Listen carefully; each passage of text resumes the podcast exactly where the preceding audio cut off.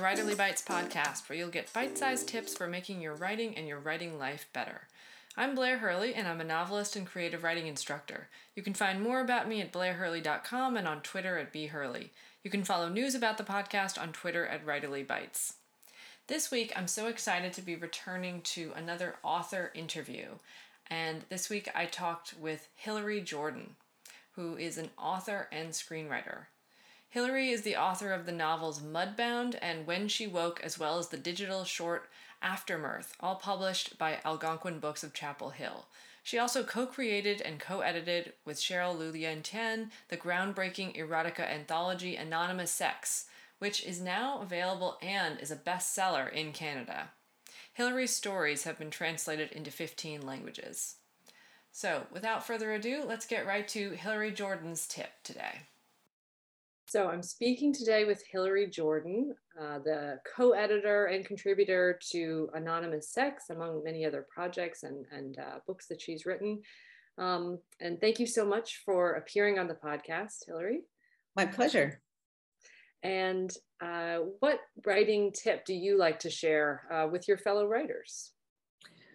Well, so for my first novel, I actually wrote Mudbound in six different first person voices uh, which is an extremely difficult thing to do. I would not recommend it for your first novel.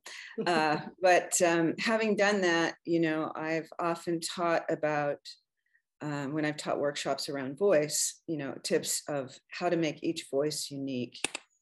And one of the things that we often forget about in our toolbox of, of techniques, because you have um, you have tone, which is sort of the flavor of the voice, you have diction, which are the word choices that that person makes. You have syntax, which is sort of sentence structure and how and how you structure the, the way that they speak. But the one that people often forget about, I find, is punctuation. Um, and punctuation can be a really useful tool as you're crafting a voice and trying to make it distinct from the other voices, or, or just in trying to make it intrinsic and believable in and of itself. Um, so I had different punctuation rules for every single character in Mudbound. So Laura, uh, who is an educated uh, white woman, was the only character who is allowed to use semicolons in the whole book. Oh, um, so the less educated characters had no semicolons at all. Mm-hmm. Um, the uh, the one of them who is a preacher who is a very vocal kind of person um, and who talks a lot had almost no punctuation or a lot less punctuation. So his sentences weren't punctuated. His name is Hap.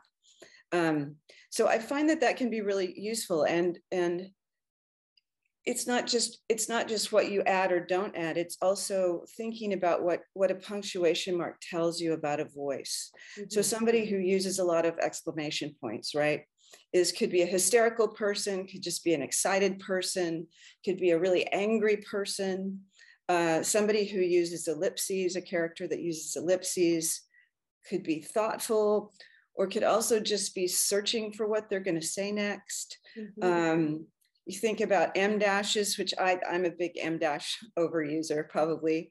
Um, you know, those are interruptive. So if, if somebody is struggling to figure out what to say, uh, you can use an em dash. You can also use an em dash for, for a complex type of thinker. So somebody, there's always a thought within another thought within another thought. And em dashes or, or, or an explanatory type of character, um, em dashes are great for that.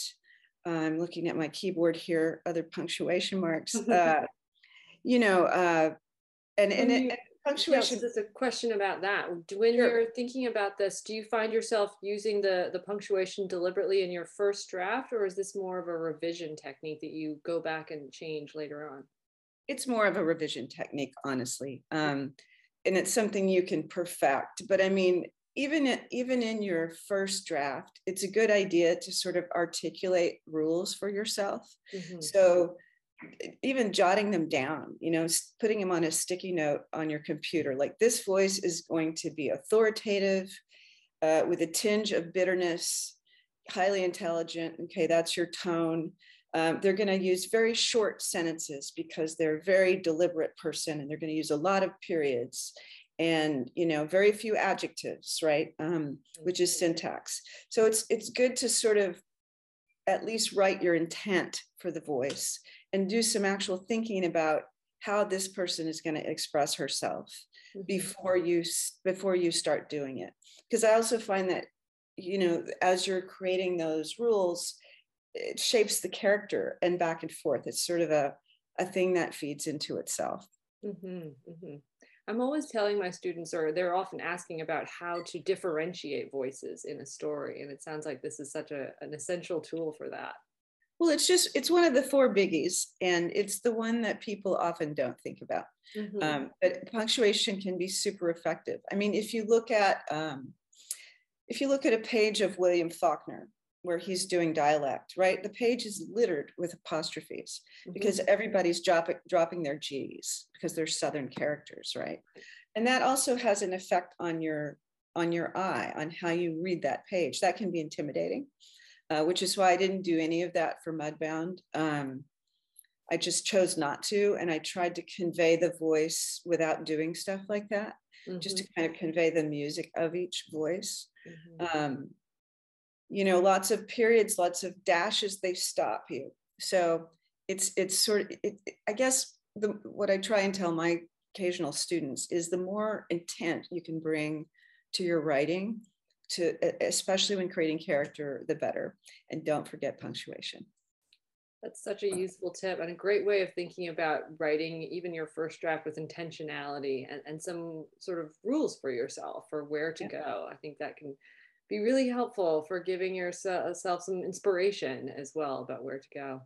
Punctuation is your friend Well, great. Thank you so much, Hillary. I think uh, our, our listeners will really take some, some value from that. Thank you so much. Thank you. Thanks for listening, and thanks again to Hillary Jordan for that wonderful tip. The Writerly Bites podcast will be back with micro tips to make your writing better. It's produced by me, Blair Hurley. Please rate and review us on Apple Podcasts and visit the website at writerlybites.com.